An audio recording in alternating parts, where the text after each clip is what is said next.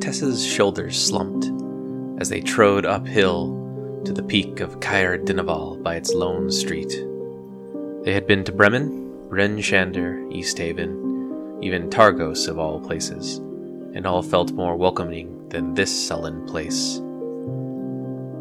Not a face in sight to welcome us to their lovely town, she said.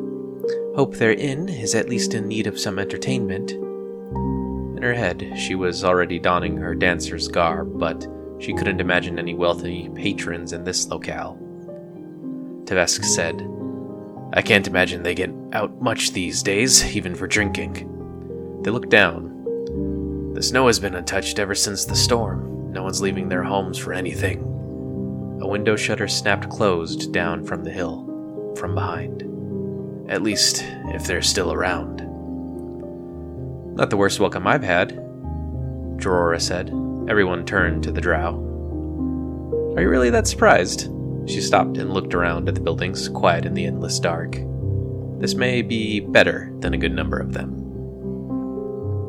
The rime breakers made their way to the top, and from the cliff could see the grand expanse of Lac Dinneshere, cool and still.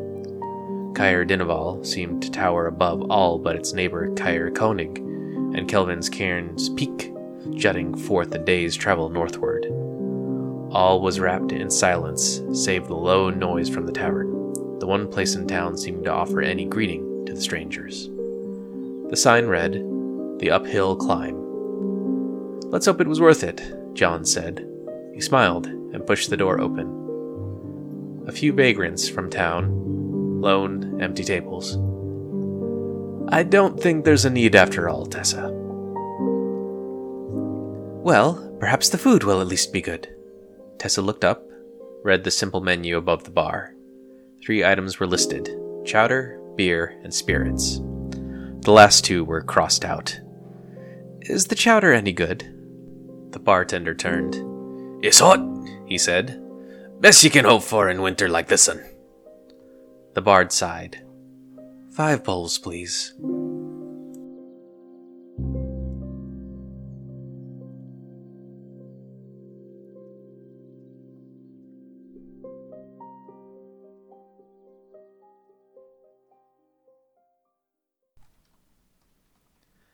The party returned to East Haven, triumphant in their search for the missing anglers.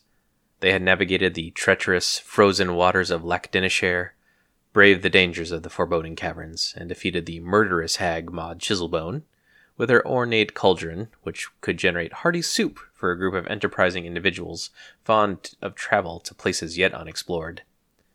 As new arrivals, there were still, at this point, six of the esteemed ten towns for them to explore each, given the structure of the adventure, with their own quest. They were eager to hit the trail again after returning to the nearby inn for a long rest. There is a proposed divergence at this point in the adventure. This is a potential prospect for the conclusion of any, and I would implore you to explore it as part of your home game as an alternative for reward use. If the party is potentially not interested in the magical items they have been supplied with following their hard fought battles, see if they are keen to unload these goods in exchange for different rewards. Not necessarily magical ones either. There is a short bit at the end of East Haven's quest that mentions the mayor would be greatly interested in the cauldron of plenty the party had secured, and if they wanted to be rid of it in exchange for something more flexible in its application, namely gold, you could encourage them to speak with East Haven's mayor and see it done. Of course, it's never a dull moment in Icewind Dale, so that comes with its own complications. If your players do want to swap awards, it's up to you um, how that's handled at your table, but I do love the idea of exchanging for a favor. Not to spoil anything, but I'll get into why next episode. Anyhow, the rest of the group cast their eyes northward along the path running parallel to Lac Dinneshere, towards the twin castles of Caer Dineval and Caer Konig nestled on the lakeside as two silent and vigilant watchers. They had heard rumors in a previous adventure that regarded the missing son of an innkeeper in Bremen, and from that point had intent to make their way to this side of the residential collective. Now, with their business in East Haven finished, logic dictated to follow up and lead uh, up the slopes to the silent keeps that all but awaited their arrival. They were still not sure which of the two would lead them to the cult business they had stumbled upon in Bremen and the subsequent rescue of the missing son turned neophyte, but they were headed in the right direction. Fortune would favor them, and the first along the path holding their quarry. Caer Dineval gave its solemn greeting before they ascended the hills, uh, or the one hill, in this case, to the keep's barred doors. Not a light in any window, nor a friendly villager to greet, every step engulfed by snow in harrowed silence. All adventurers have, at some point in their career, come to a location that would seem to ignore their presence, perhaps going so far as to rebuke them.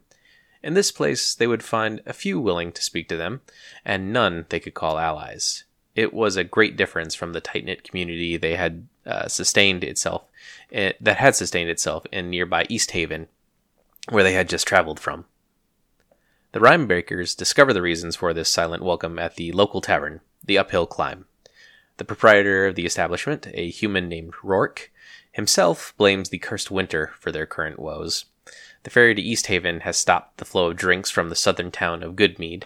Their own troubles aside, something is preventing Rourke and the locals from being so willing to help the adventurers.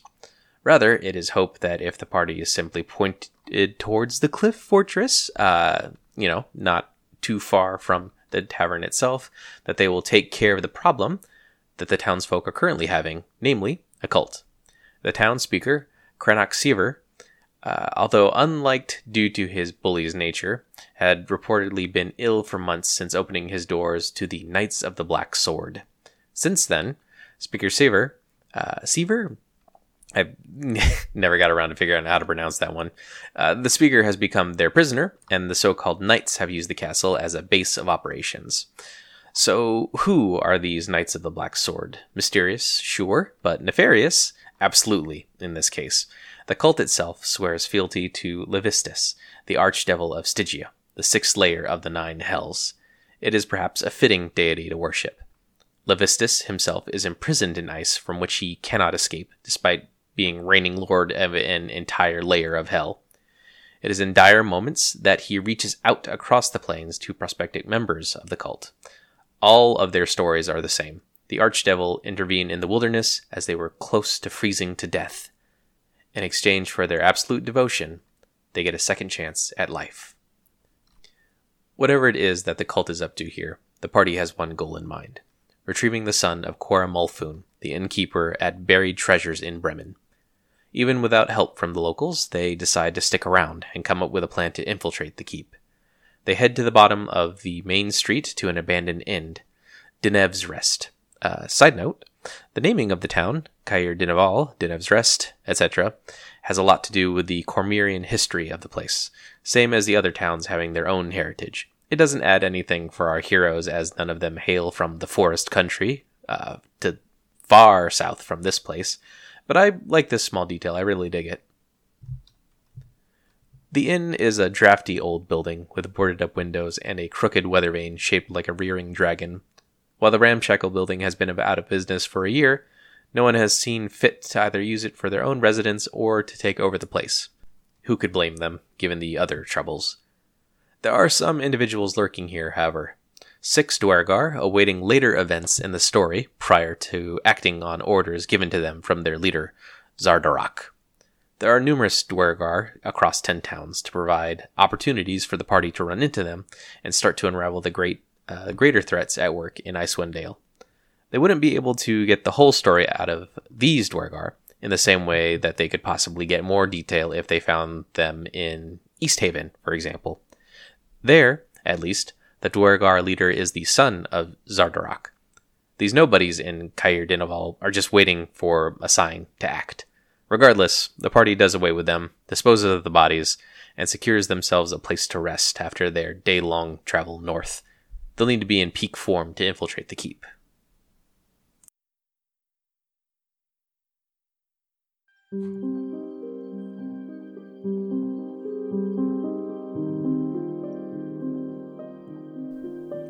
They could size up the two guards waiting at the front gate of the Caer proper. They wore dark fur cloaks, faces etched in a permanent scowl. When John suggested they looked friendly enough to chat with, the group knew better than to discuss it as an option for ingress. The four guard towers were all connected by a walkway, forming a long stone wall surrounding the courtyard. On the far end of the gate entrance, the great hall where the curiously quiet speaker spent numerous days in some undetermined state of illness. Jorah said, Should we check on the speaker as well? Perhaps it is his condition that lends to the foul mood of the townsfolk. Tvesk shook their head. Doubtful. All I ever heard of Crannoc was him and all the deeds and virtues he had to say about himself. Not the kind of person to go missed when missing. Surely it would benefit them in some manner. The priest could not take her mind off the cutthroat posted at the entrance of the Caer. There is something unusual about the circumstances, enough to be worth investigating. Jorora clasped Jorah on the shoulder. Tell you what, Softy, let's get this innkeeper kid of yours out first, get him home to Bremen. Then we can see about playing heroes. She did not have to turn to see the brazen smile at John's face at the suggestion. And maybe make a quick stop in Bryn Shander. Tessa had come to miss what passed for more lively civilization this far north, even the short time spent on this side of the Lach.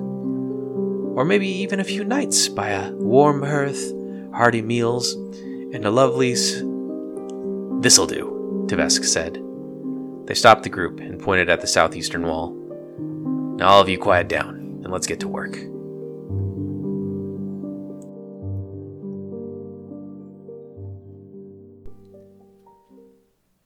I can count the number of times an adventuring party has used rope in one of my campaigns on a single hand.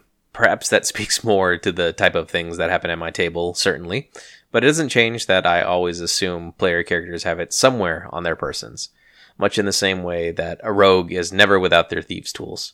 Some things just come standard, and in this case, that includes rope, which on this day provided aid to uh, that was much needed to infiltrate Caer Dineval over the fortress perimeter. The Caer itself has four main towers surrounding a snowy courtyard that leads to the main building of the keep. Tvesk, the hobgoblin wizard, cast Mage Hand to get the uh, an anchor on the eastern wall to allow the less nimble party members a way to access the keep. The Black Sword cultists had a couple unfriendly faces at the gate, and none of the party were keen on using diplomacy to get in. They were, after all, essentially here to take someone, whether that would wind up a kidnapping or a rescue was yet to be determined.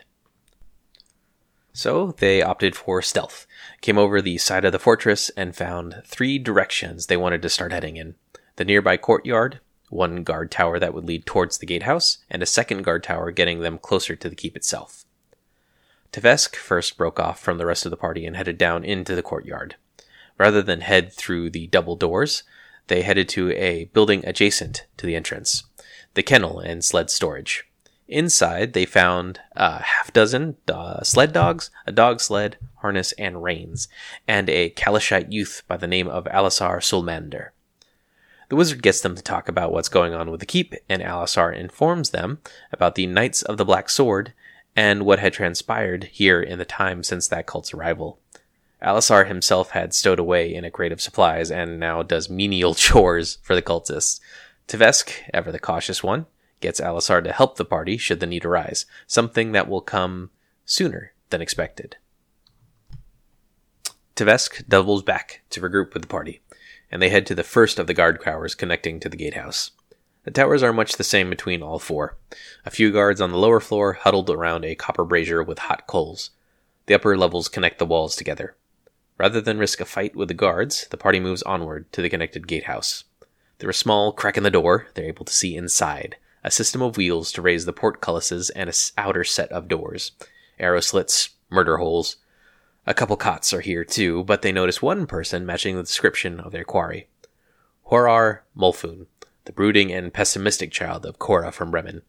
The party doesn't know this yet either, but Horar has been turned loyal to Levistus, so it'll be more difficult than asking him politely to come with them.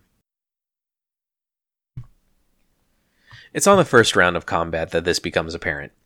The party swoops in, John Variable at the fore to confront what they think to be the only cultist that they must deal with, a tiefling, Fel Supara. When Horar lands a blow on Tessa, they realize things weren't exactly going as they intended. A couple of rounds pass, trading blows, but the ruckus is enough to attract the notice of the guards from both the near guard tower they came from, as well as the one on the other side of the gatehouse. Never count out pulling in enemies from nearby rooms. I think that, unless the party is going full stealth, trying their hardest to attract absolutely no attention whatsoever, the sound of conflict will carry through the halls, especially right to any folk willing to investigate what should be a quiet day in their keep. The fight goes on after the party finds themselves in a vice. Cultists behind, cultists ahead. Their very reason for coming here joined with them as well. The cultists play it smart too, holding the ways out of the gatehouse to prevent the party an easy exit. They're able to drop the uh, tiefling, Sapara, and knock Huarwar unconscious. They prove victorious, eventually taking care of the other cultists from the guard towers. This comes at a heavy cost, though. Amidst the chaos in the gatehouse, Tessa has fallen. By the whims of fate, the first player character death of the campaign has occurred along the quiet lakeside clifftop. It definitely was not at all how players expected things to turn out. They're quick to come up with a plan to cut their losses and head out of the keep. With one party member down and the rescued Huar knocked out, they found the odds far from in their favor, and I thought, this was great. As much as players want to forge ahead, see what's behind the next corner, retreat can always be an option for them. Not that it needs to be. If you want the stakes higher, then you're certainly free to push the party ahead, likely at pivotal moments in the campaign leading to what would be the summation of years long storytelling. For this instance, it was like the sixth or seventh session of the campaign. There would be time to push their luck in the future. While John and Micah raised the gate, Tevesk headed back across the courtyard to the kennel. They readied the sled, headed into the courtyard, and rode out of the freshly opened gates with the bodies of Huara and Tessa across the slab, even bringing along Alisar. Whatever life they were living behind the keep walls, Alisar wanted a part of it. Any dreams he had of becoming an adventurer himself gave him thoughts of a better life than cleaning up after boorish cultists. Even though they didn't eradicate the cult in Caer Dineval, the party had some success. They got what they came for, and most of them made it out alive. They remounted their axe beaks, tied up at the edge of town, and took the dog sled back towards Bryn Shander. If there was anyone who would be able to help them resurrect Tessa, surely it would be there. Thanks for tuning in to the DM Discourse as we continue towards the early end of our Rime of the Frost Maiden campaign. If you like the show, drop a review on wherever it is that you're getting your podcasts, or hit me up on Twitter at DMDC Podcast. Tell folks you think would be interested about the show. I want to know what y'all want to hear. In the meantime, love y'all. Have a great week.